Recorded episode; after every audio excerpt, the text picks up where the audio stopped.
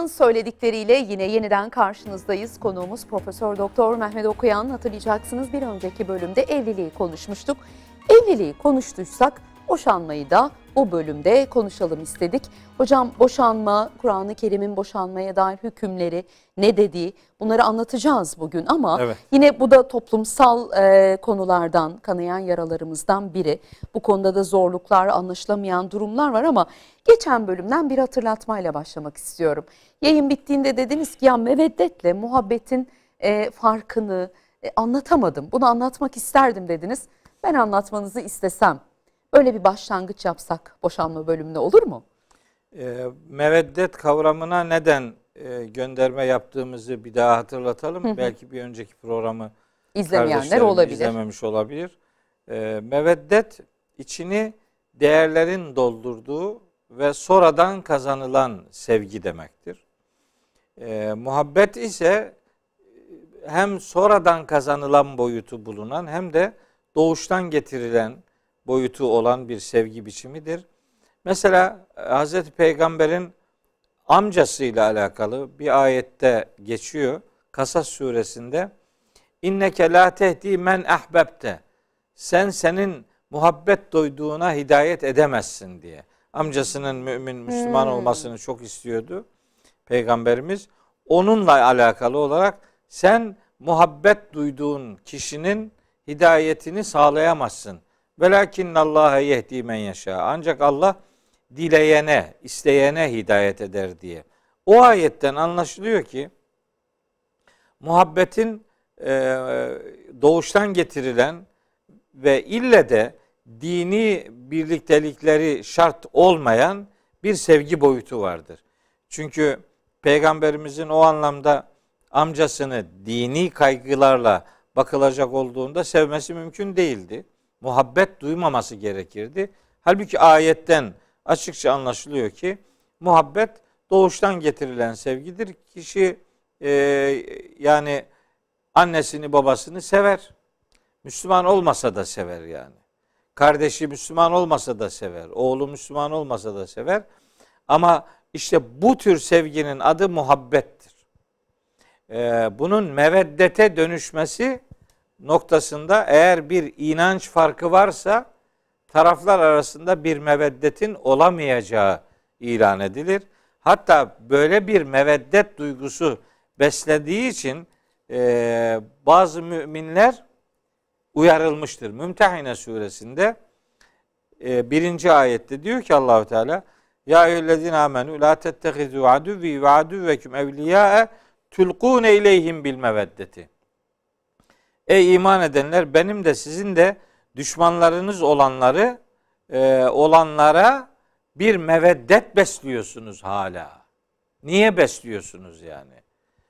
E, demek ki bu meveddet yasaklanıyor. Çünkü meveddet böyle e, içini değerlerin doldurduğu bir sevginin adıdır. E, düşmanınız olana değerlerinizle uyuşmuyorsunuz demektir. Öyleyse onlara karşı bir sevgi, o anlamda bir sevgi beslememek lazım.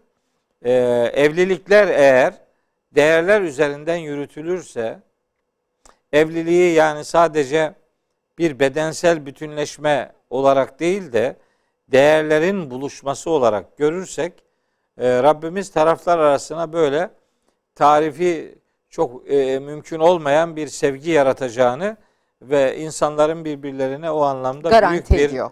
bir e, evet büyük bir yani Türkçesi artık kullanılan haliyle söyleyelim, böyle büyük bir bağ e, yaratacağını ifade ediyor. Yani aşk kelimesini kullanacağım ama o biraz sulandırılmış bir kelime. Onu da çok kullanmak Ama bu anlattıklarınızı ben. karşılamıyor bence, sığ kalıyor evet, zaten. Yani olmuyor. O bağ çok çok güzel oturdu oraya. Hocam evet, gelelim boşanmaya. Evet. Ee, kutsal kitabımız boşanma ile ilgili neler söylüyor? Bir kere e, nasıl bakılıyor boşanmaya? Bu hal E, kaçınılmaz olduğunda da bunun kuralları, şartları, uyulması gereken durumları nedir? Evlenirken mi aslında bir gün boşanıldığında e, bu kurallar, şu kurallar geçerlidir diye biliniyor? Doğru evet. mu söyledim bilemiyorum. Hı hı. Şimdi e, ben bir önceki programda evliliğin, e, nikahın resmi bir kurum olduğunu özellikle vurguladım. Altını çize çize üzerine basa basa söyledim. Bu resmi bir kurumdur. Resmen kaydedilmesi gerekir diye. O evliliklerin e, meydana gelmesinde resmiyet nasıl olmazsa olmaz şart ise, boşanmalarda da resmiyet şarttır işte. Resmen bitmesi gerekir. Resmen başlayan bir ilişkinin resmen bitmesi lazım. Hukuk, hukukun başladığı yerde hukukun bittiğini ortaya koymak hukukun vereceği karardır. Buradan hareketle çok net şunu söyleyeyim. Ne erkek hanımını ne de hanım eşini boşayabilir. Yani kişiler eşlerini kendileri boşayamazlar. Sadece boşanmak için müracaat ederler. Nereye müracaat ederler? Evliliği onaylayan kurum neresiyse oraya. Yani hukuka. Hukuka.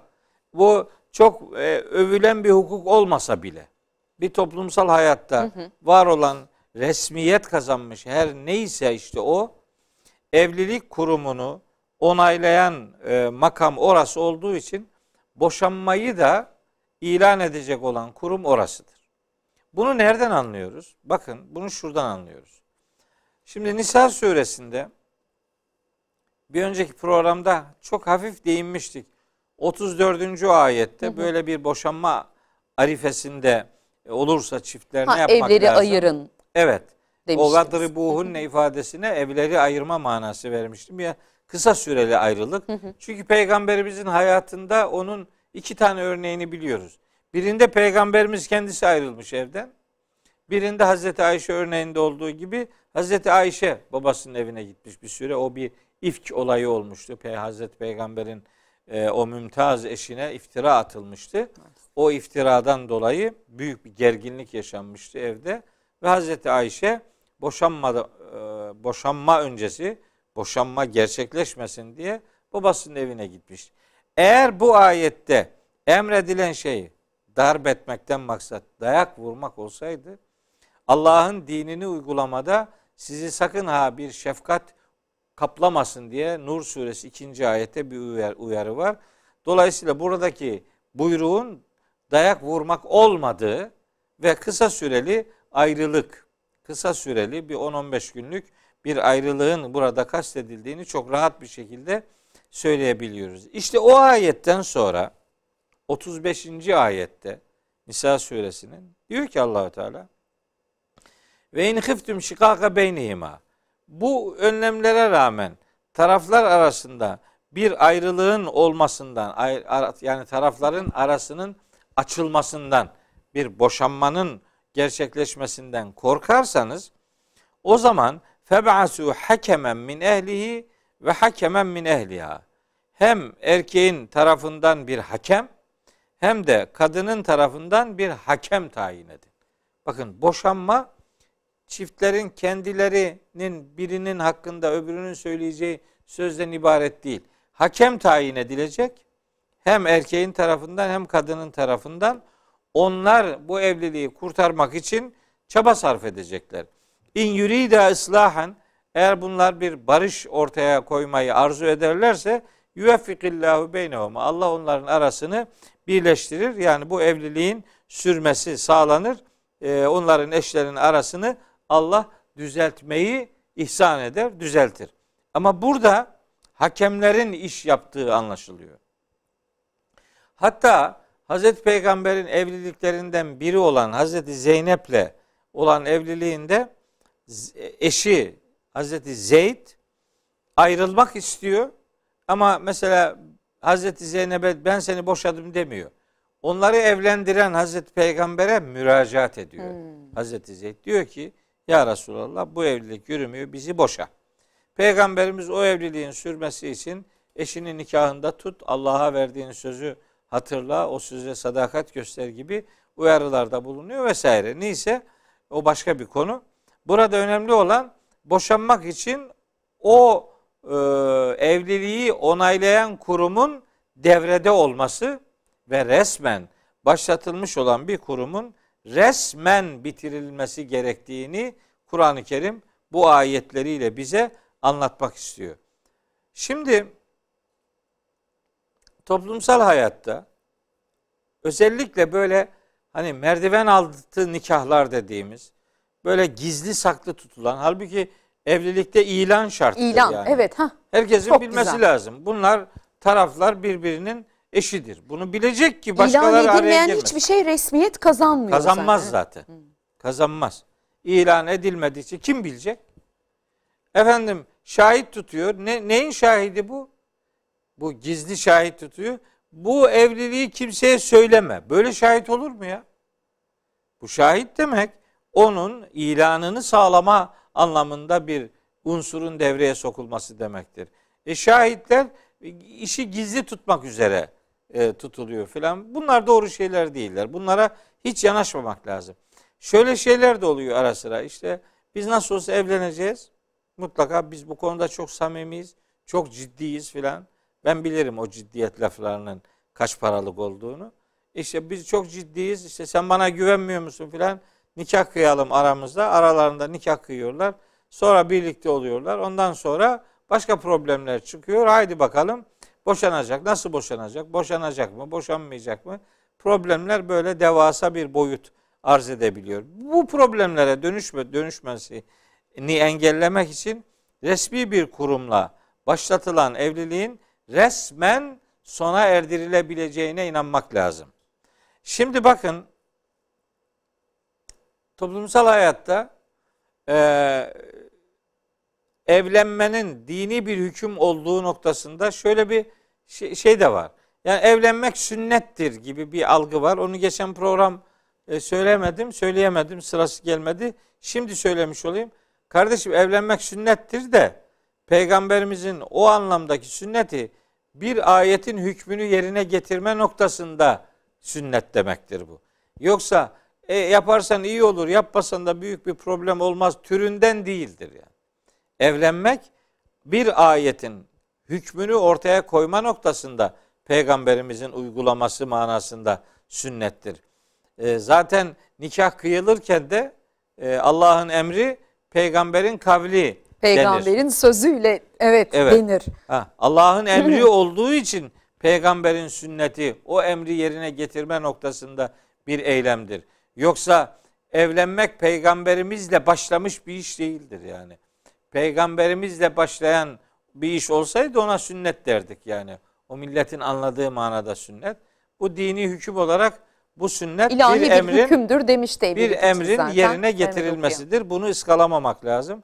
Hani o, o sünnet hükmünü e, yaygın bir şekilde kabul edenler şöyle gevşek davranıyorlar aslında. Adam durumu müsait.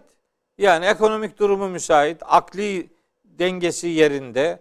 Hani böyle bir e, sadist bir adam değil. Böyle psikolojik travmaları olan biri değil. E, aileyi geçindirebilecek durumu iyi var. Vücut sağlığı yerinde. Böyle olmasına rağmen nasıl olsa evlenmek sünnettir. Ben kendi hayatımı şu işlere adıyorum. Dolayısıyla evlenmiyorum demek. Bunlar doğru şeyler değiller. İşte filanca büyük zat evlenmemişti. Ben de onun izinden gidiyorum. Senin izinden gideceğin tek zat Hazreti Peygamber aleyhisselamdır. Örnek alacağın, Allah bize onu örnek olarak e, benimsetti, ilan etti, tanıttı. Bizim örneğimiz dini hayatta Hazreti Peygamberimizdir. Başkalarını örnek alarak o madem evlenmedi ben de evlenmiyorum. Böyle bir şey olmaz yani. Niye böyle diyorlar? Çünkü evlenmeye hüküm olarak sünnet gözüyle baktıkları için. Halbuki bu sünnetin dini hüküm olarak değil, E, dini hüküm olarak görülmemesinden kaynaklı bir problem meydana çıktığını bir daha söyleyeyim. Evlenmek Allah'ın emridir. Enteresan, evlenmenin konusu nikah olduğu için nikah diye bir sure yok Kur'an'da. Yani yüz on dört surenin isimlerinden biri nikah suresi değildir. Hmm. Fakat bu yüz on dört surenin bir tanesinin adı Talak suresidir. Boşanma suresi. Ha. Boşanma suresi diye bir sure var. Kur'an-ı Kerim'de altmış beşinci sure bu isimle anılıyor. Şimdi bu ne demek biliyor musunuz? Boşanma ile alakalı pek çok konu orada ele alınıyor demektir. Şimdi ayetlerini yavaş yavaş hiç olmazsa, hiç olmazsa yani Bir iki ayetini söyleyeyim. Lütfen, lütfen hepsi, hocam. Çünkü hepsi sure on iki ayet. Yani Talak suresi doğru anlıyoruz. Bütünüyle boşanmaya ayrılmış bir. Adını oradan alıyor. Sure. Adını, adını oradan, oradan alıyor. alıyor. Adını. Surenin içinde başka konular da var. Hı hı. Ama sure adını ana konusu olması itibariyle talaktan, talaktan alıyor. alıyor. Boşanma. Surenin adı bu. Şimdi hiç şey yapmayalım. Yani kendi kanaatimizi, kendi düşüncelerimizi devreye alıp da yani kendimizi öne çıkarmayalım. Ayetin neler dediğine bir bakalım. Lütfen. O ayetin neler dediğine bakarken bizim nasıl kabuller geliştirdiğimizi de bu vesileyle görmüş olacağız. Bakın. Ayeti okuyorum. Estağfirullah. Ya eyyühen nebiyyü. Ey nebi. Ey peygamber. İzâ tallaktumun nisâe. Siz kadınları boşadığınız zaman, boşayacağınız zaman yani. Fatallikuhunne. Onları şu zamanda boşayın. Li'iddetihinne, iddetleri zamanında. Yani regil dönemleri bittikten sonra.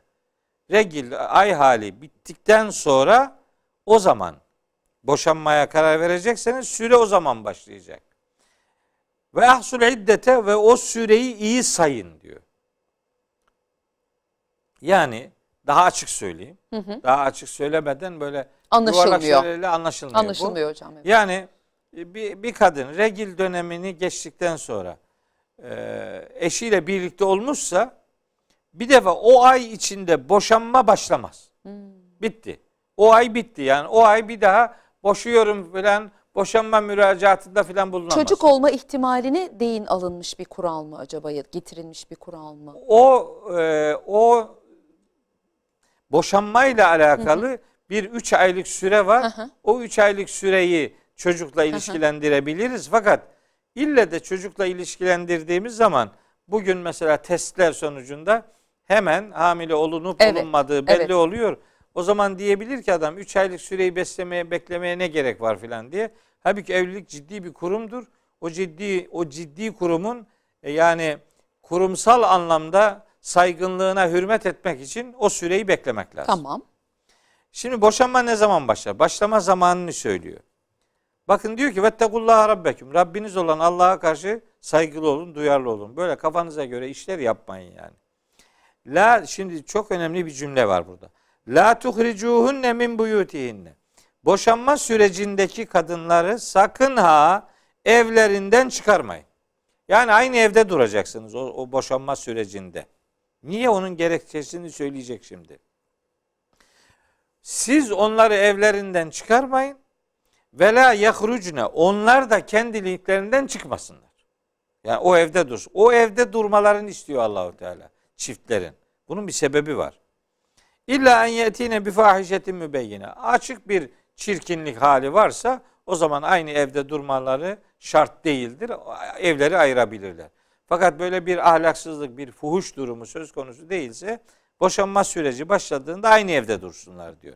Çıkarmayın onları evlerinden. Onlar da kendileri çıkmasınlar. Ve tilke hududullah. İşte Allah'ın sınırları bunlar. Sınır koyuyor. Evlilikle ilgili, boşanmayla ilgili sınırlar koyuyor. Ve men yeteadde hududallahi. Kim Allah'ın belirlediği sınırları aşarsa fakat zaleme fakat zaleme nefsehu, kendine yazık eder yani.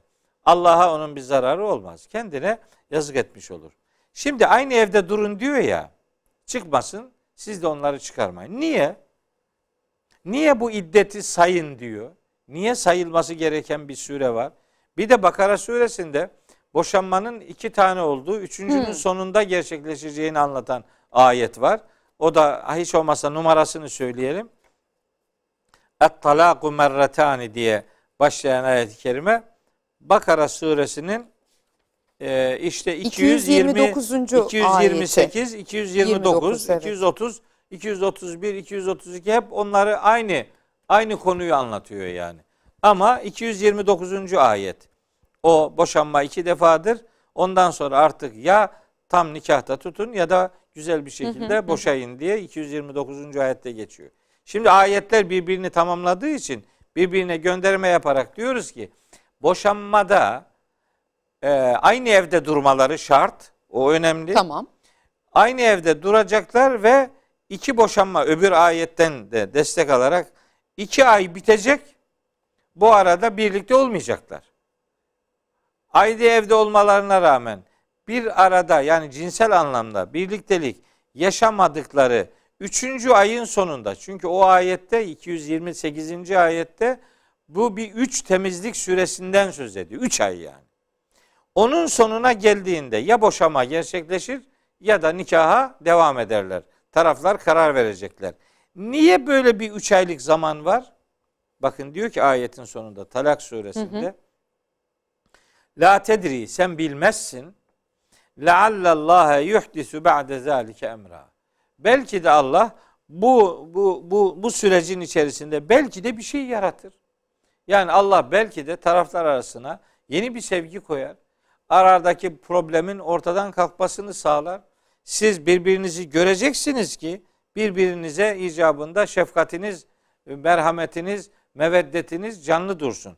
Ayrıldığınız zaman zaten ayrılık başlıyor.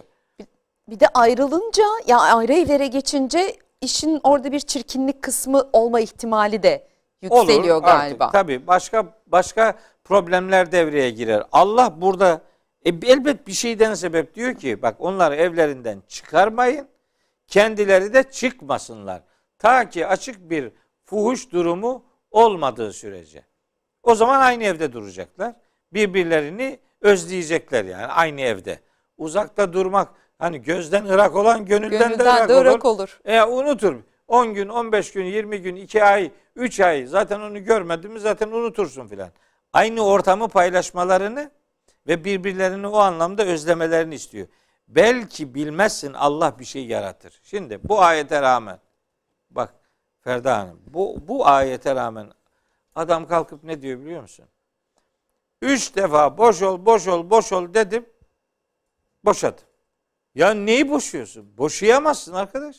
Sen ne üç defa istesen istesen üç yüz defa de. Hocam her şeyden önce böyle bir boşanma çeşidi, yok. metodu yok. Yok. Yok. Bilsinler bunu. Bilsinler. Bir anda boşama diye bir metot yok kardeşim. Boşayamaz. Erkek hanımını kendisi zaten boşayamaz. Boşanmak için müracaat eder. Resmi kurum olan evliliğin resmen başlatılan kurumun bitirilmesi de resmen gerçekleştirilir. Müracaat edebilir. Ne zaman? Diyelim ki bir regil döneminde henüz eşiyle birlikte olmadan o temiz sürede müracaat eder. Tamam. Bir ay geçti. Vazgeçmediyse ikinci ay müracaatını yineler. Üçüncü ay müracaatını yineler. Ama bilsin ki o üçün, üçüncü ayın sonunda artık bu bitiyor bu iş. Bundan sonra ya ayrılıyorlar ya da o üç ay tam bitmeden evliliklerini devam ettirecekler. Son karar verme zamanı. Ama burada önemli olan üç aylık süreyi aynı evde geçirmeleridir. Aynı ortamı paylaşmalarıdır. Bu paylaşmada birbirlerine sıcaklık hissetme, birbirlerine meveddet besleme, birbirlerine merhametli bakma, başka şeyleri hesap etme, değil mi? Varsa çocukları, onları düşünme, geleceklerini düşünme, boşandıktan sonra karşılaşacakları problemler, şunlar bunlar. O arada hakemler devreye girecek. O Nisa suresi otuz beşinci ayet. Orada nasihatler devreye girecek, öğütler devreye girecek. İşte e, ayrılırsanız şöyle olur, böyle olur, hayatın şu zorlukları var, bu zorlukları var.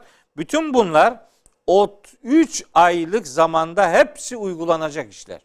Hocam evlenmeyi, evlendirmeyi teşvik eden bir din zaten boşanmanın da böyle hadi boşanın şeklinde olması beklenemezdi diye düşünüyorum. Yani evlenmeyi teşvik ediyorsa o zaman boşanmanın da öyle bir anda gerçekleşmesini bu dinden bekleyemeyiz Beklememek diye düşünüyorum. Lazım. Doğal mantık. Evet, doğal hani... mantığınız doğru ama pratik öyle yürümüyor. Üzgün. Size mesela kadınlardan da mesajlar geliyor Çok. mu? Eşim bana boş ol, boş ol, boş ol tabii, dedi.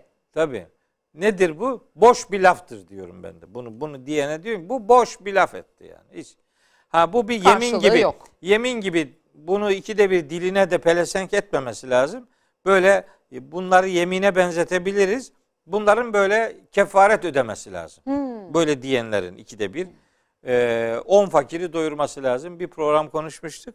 Maide suresi seksen dokuzuncu ayetin gereğince on fakiri yedirmesi veya doyurması ya da bir köleyi azat etmesi ya da bunlara imkanı yoksa o zaman üç gün oruç tutması gerekir, e, gerekir filan. Ama ne, şunu unutmasınlar. Bir adam hanımına sen benden boş ol. İşte bir evde dedi, bir sokakta dedi, bir iş yerinde dedi, üç ayrı yerde dedi. İsterse üç yüz ayrı yerde desin. Hiçbir işe yaramaz bu. Bunun işlem görmesi için resmen bir defa üç ay aynı evde bulunmaları lazım. Sonra üç ay eşiyle birlikte olmaması lazım. Eğer o üç aylık zaman zarfında birlikte bir defa birlikte olurlarsa o süre bitti. Ha, tekrar en başa dönecek. Tabii, o başa zaman süre. Evet, öyle yok. Yani e, üç aya yayıyor ki yani evliliği öyle havadan sudan sebeplerle bitirmeyin diye. Hatta bu dini nikahlar kıyılırken e, resmi nikahtan sonra tabii ki. Mesela bir mehir diye bir şey var. Me- mehir. Mehir iki türlüdür. Mehri müeccel, bir de mehri muaccel.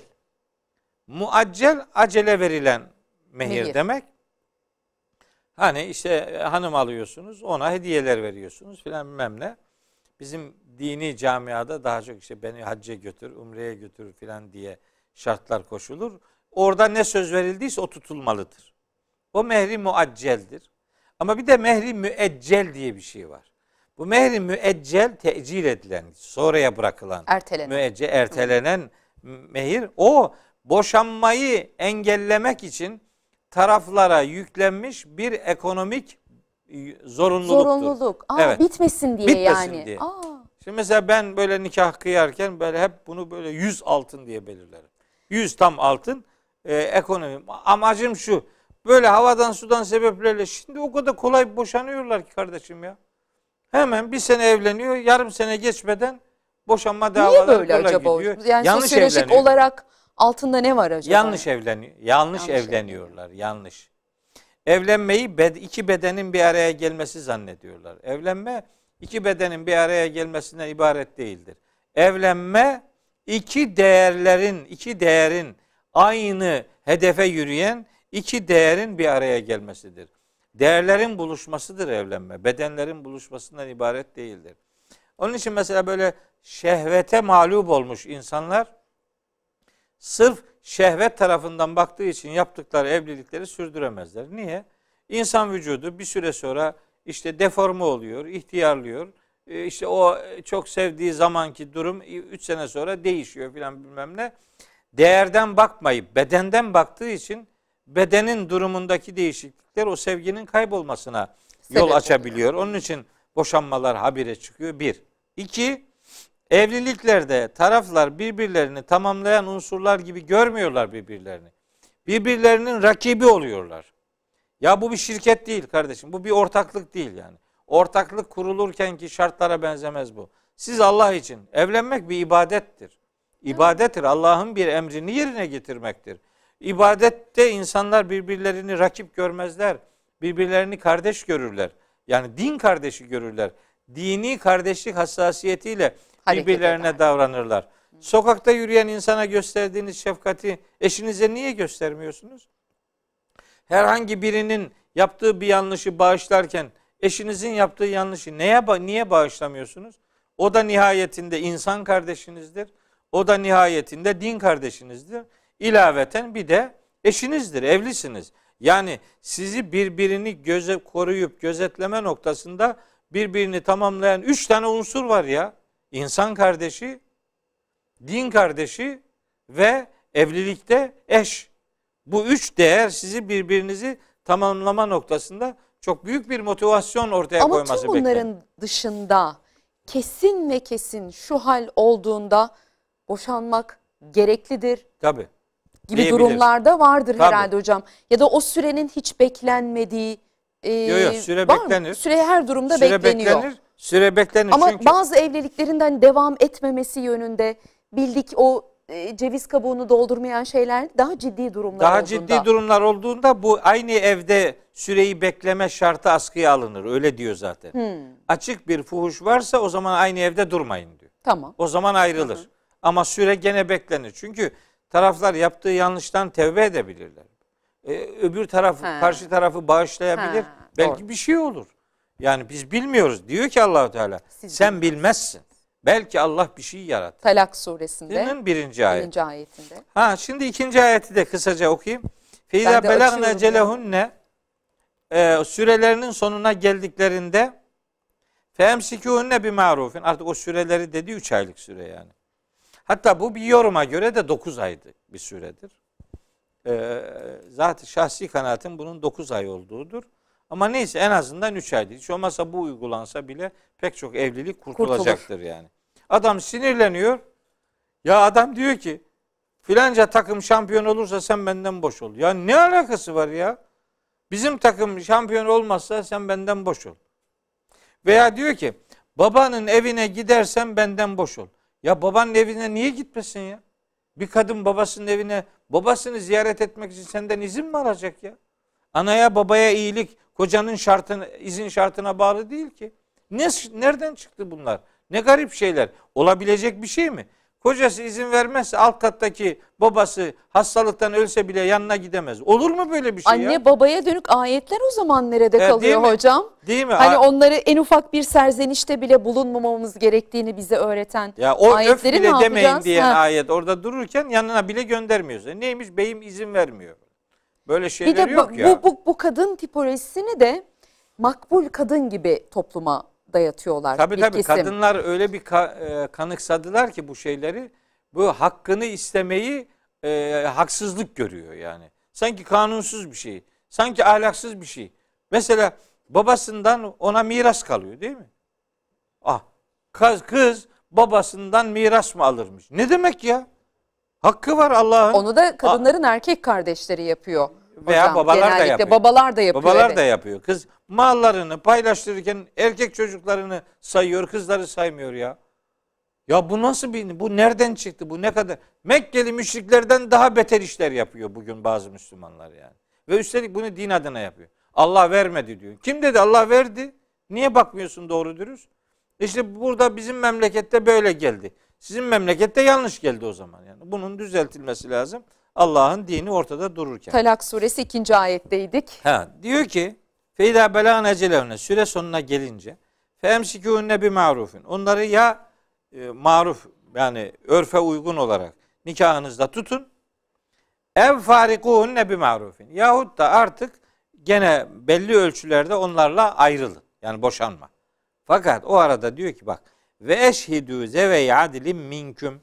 İçinizden iki tane de şahit tutun. Yani boşanma, yani evlenme nasıl şahitlerin huzurunda resmen tescil edilen bir kurumsa boşanmada da şahitler olacak. Yani resmi bir belge olacak yani. Resmen bunun tescil edilmesi lazım. Adam gizli gizli gece gece diyor ki sen benden boş ol. Nasıl öyle bir şey olmaz? Bakın bu iki ayet olduğu gibi hayatın dışına itiliyor. Bu işlerle alakalı indirilmiş olmasına rağmen ayetleri uygulamamış oluyoruz. Ve ondan sonra diyor ki ve akimu şehadete lillah. O şahit tutulan kişiler de Allah için şahitliklerini yerine getirsinler. Yani birinin gazına gelmesin. Gerçekten durum neyse onu anlatsın. onu anlatsınlar. Allah'a ve ahirete inananlar için onlara öğütlenen davranış budur. Ve men yettekillâhe. Kim Allah'a karşı sorumluluğunu bilir, sorumlu davranır, duyarlılık gösterirse yec'allehu mehreca. Allah onun için bir çıkış yolu yaratır. Bu şu demek. Diyelim ki şartlar el vermedi, olmadı, yürümedi. Bazen evlilikler yürümeyebilir de kardeş. Bazen boşanma kaçınılmaz olur. Kaçınılabilir, kaçınılamayacak şeyler yaşanır ve boşanma artık bir çıkış yolu olarak da görülebilir. Öyle olduğunda diyor ki siz gene de Allah'a karşı duyarlılığınızı takının. Allah kim ona karşı duyarlı davranırsa onun için bir çıkış yolu yaratır. Hatta ve yerzuku min haysu la yahtesib. Hiç hesap etmediği yerden Allah onu rızıklandırabilir. Yani boşanmak artık kaçınılmaz olduysa siz boşanırsanız artık ölürsünüz, dayanamazsınız, perişan olursunuz, aç susuz kalırsınız gibi böyle gereksiz korkularla da bir zindan olmuş bir hayatı çekmek zorunda bırakılmamalıdır taraflar. Onun için resmiyet bir karar verir. Resmi kurum karar verir. Bu evlilik yürüyebilecekse yürütülür. Yürütülme, yürütülemeyecekse de sona erdirilir. Belli şartları gözeterek. Bakın diyor ki şeyde Nisa suresinin yüz yirmi dokuzuncu ay yüz yirmi yüz yirmi dokuz'da diyor, yüz otuz'u söyleyeyim. Ve in yeteferreka, eğer taraflar ayrılırlarsa, boşanırlarsa yani yürümedi bu evlilik. O zaman yuhnihimullahu yuhnillahu küllen min saati. Allah her iki tarafa da kendi ihsan ve ikramından zenginlik verir. Yani boşandı diye kimse aç ve susuz kalmaz, kalacak diye bir kural yok. Dolayısıyla bunu böyle hayatın bir gerçeği olarak gördüğümüz zaman e, yani yürümüyorsa da yürümüyor. Onu, o zindanı çekmek zorunda bırakılmamalı. Peki kadının insanlar ve erkeğin boşandıktan sonra hakları neler hocam birbirleri üzerinden? Bunun elbette bir medeni hukuk açısından karşılığı var. E, bir de e, kutsal kitabımız bu anlamda boşanma sonrası tarafların yani birlikte edinilmiş malları olabilir, e, kadına nafaka ödenmesi olabilir. Evet. Ne, nasıl anlamalıyız? Ben nafaka ile ilgili çok sıra dışı bir şey söyleyeyim. Söyleyin. Nafaka ile ilgili. Ee, nafakada genel genel algı şunun üzerinden yürüyor. Ne olursa olsun nafakayı erkek öder. Öyle. Kadın da mı ödeyecek? Tabii. Hmm. İşte biz o Heh. mehir dediğimiz şeyi öyle belirleriz. Mehir sanki kadına tanınmış bir hak gibi. Öyle değil işte. Değil. O evliliğe hürmeten ortaya konulmuş bir kurumdur. Bir evliliği kim sebepsiz yere, haksız yere, bir evliliği kim, hangi taraf, kadınsa kadın, erkekse erkek, hangi taraf evliliği haksız yere bitirme girişiminde bulunursa karşı tarafa nafaka vermek onun görevidir. Yani kadınlara tabii haksızlık yapılması genelde gördüğümüzdür. Ama yüzde yüz böyle değildir. Bunun tersi de vardır. Erkeklere kadınların yaptığı haksızlıklar da vardır. Kadınların da sebep olduğu bir takım e, yanlış işler vardır ve onun faturası niye erkeğe kesilsin? Onun için bakın, kararı erkek ya da kadın kendisi vermez, veremez. Hakemler huzurunda. Hakemler, hakimler bu kararı verirler. Kim mağdursa, ortada çocuk vardır. Bu çocuk kime kalacak? Bu çocuğun gelişmesi, bu çocuğun işte hayat e, gereksinimlerini kim karşılayacak? Veya bir düşünün ki bir boşanma öyle bir zamanda gerçekleşti ki çocuk var, doğmuş çocuk. Kadın hamile ise zaten çocuk doğana kadar boşanma gerçekleşmez. Onun da ayetten karşılığı var Talak suresinde. Öyle mi? Tabii. Yani kadın hamile ise boşanmaz. Boşanamaz, hayır. Tabii. Doğurana kadar gerçekleşmez. Tabii, çocuk dünyaya gelene kadar boşama olmaz. O, o devam edecek. Ama doğum meydana geldikten sonra o çocuğun bakımı var. Kim bakacak bu çocuğu? Bu çocuğu ortaya mı bırakacaklar yani? İşte hakim devreye girecek. Kimin durumunun müsaitliğine bakar. Baba ise babaya yükümlülükleri getirir.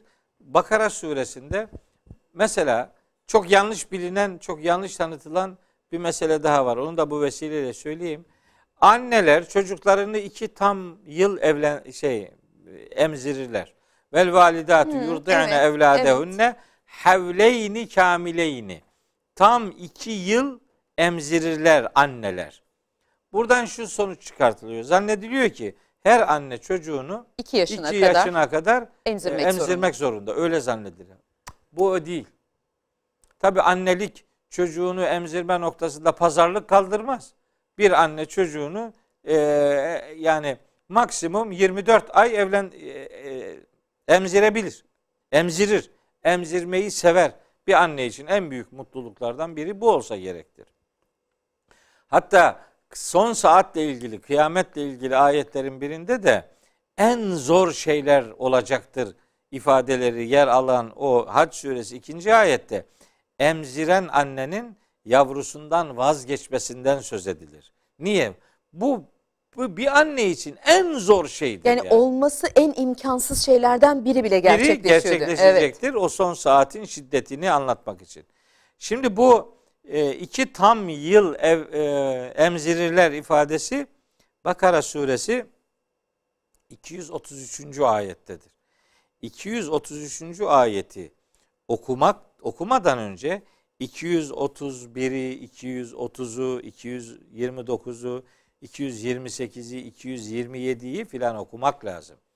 Bu boşanma durumunda olan ve boşanmış olan kadınlar eğer emzirme yaşında çocukları varsa o kadınların çocukları iki yıl, iki tam yıl emzirebilmeleriyle alakalı bir hükümdür bu. Yoksa her bir anne iki tam yıl çocuğunu emzirmek zorundadır diye bir zorunluluk yok. Burada artık evlilik bitti ya. Şimdi anne boşandı. Çocuk kaldı babanın yanında. Kim bunu emzirecek?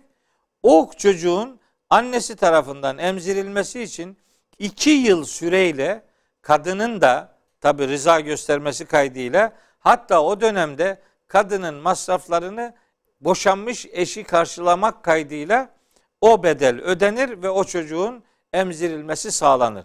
O iki tam yıl emzirme ile ilgili hüküm boşanmış annelerle alakalı. Son birkaç dakika olduğunu hatırlatayım. Evet. E, mutlaka söylemem gerekenler var dedikleriniz hocam. Öncelik verebilirsiniz. Anneler hep der ya bize, Hı. işte sana sütümü helal etmem gibi evet. ifadelerle. Hocam süt çocuğun hakkı mıdır? Annenin hakkı mıdır? Çocuğun hakkıdır. Yani o annelerin o zaman sana sütümü helal etmem. Yok yok, çocuğun Hı. hakkıdır da o hakkı çocuk annesinden ha, e, e, alıyor. Annesini emiyor. Dolayısıyla süt annenindir ama emme hakkı çocuğundur. çocuğundur. Dolayısıyla bunu bir yarış konusu yapmanın bir alemi yok. Allah onu fıtrata yerleştirmiştir. Bir anne için mutlulukların en büyüğü çocuğunu emzirmektir. Ve hani bunu, o büyük bir fedakarlıktır aynı zamanda. İcabında sırf çocuğu daha rahat, daha bol süt emebilsin diye anne işte beslenme, beslenmesine, sağlığına, şuna buna, meşguliyetlerine dikkat eder. Yeter ki çocuğu bu konuda herhangi bir zarar görmesin diye. Ee, annenin sütümü sana helal etmem sözü bir tehdit içerikli bir sözdür. Dolayısıyla e, yani... anneyi bu sözü söyletecek duruma getiren çocuğa lazım. Yazıklar olsun. Doğru. Yani. Bir çocuk böyle bir, anneyi böyle bir raddeye getirmemelidir.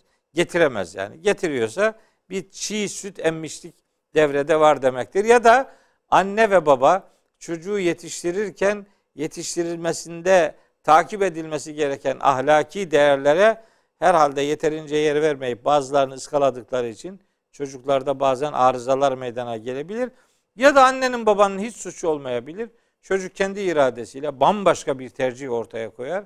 Ve o tercihin sonucunda da annesini babasını rahatsız edebilir. Onların bedduasını almak durumunda kalabilir. Allah korusun hocam. Öyle Allah bir duruma korusun hepimize. E, Boşanmaya dair lazım. Unuttuğunuz ya da tamamlamak yani istediğiniz. Yani aşağı yukarı söylenmesi gerekenler aşağı yukarı söyledim ama tabii tahrim şey Talak suresinde başka ayetlerde var. Var hocam dördüncü Üçüncü nesil. ayet, dördüncü ayet, beşinci ayet, Aha. altıncı ayet. Yedinci ayet de bununla alakalıdır. Ama her birini okuma durumunda değiliz. Kardeşlerim Talak suresinin ilk yedi ayetini bu vesileyle okusunlar. Hatta mesela Talak suresinde çok yanlış yorumlara konu edinilen bir, bir, bir cümle var. Alalım onunla da tamamlayalım. Yani bilmiyorum o konuya girsem mi diye de uzun böyle. Uzun sürecek? Uzun, uzun sürmeyecek de tam anlatamazsam yanlış anlaşılır diye korkuyorum. Talak suresi dördüncü ayette hani kız çocuklarla çok küçük kız çocuklarla henüz regil olmamış kız çocuklarla evlenilebileceğine dair bazı söylemler geliştiriliyor. Bu Talak suresi dördüncü ayeti yanlış yorumladıkları için.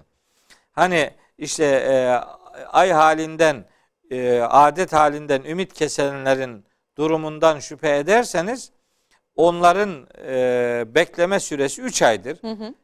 Adet göremeyenlerle ilgili durum da gene üç ay iddet beklenmesidir. Bu adet göremeyenler ifadesini adet görmeyenler diye, henüz adet görmeyen çocuklar diye yorumlayıp böyle sibyan evliliklerine Vallahi hocam iyi sanki, ki söylediniz sanki ya. Din böyle bir şey diyormuş gibi. Hayır, bir sebeple adet göremiyorsa ya da adet gördüğünü gizliyorsa mesela o durumlarda kadınların boşanmada beklemeleri gereken süre üç aylık süredir. Bu ayet asla ve asla bu işte pedofili de, Pedofili, denilen, denilen o olaya asla yeşil ışık yakmaz. Kur'an'ın bu konuda söylediği hiç adet görmemiş çocuklarla evlenilmesi değil.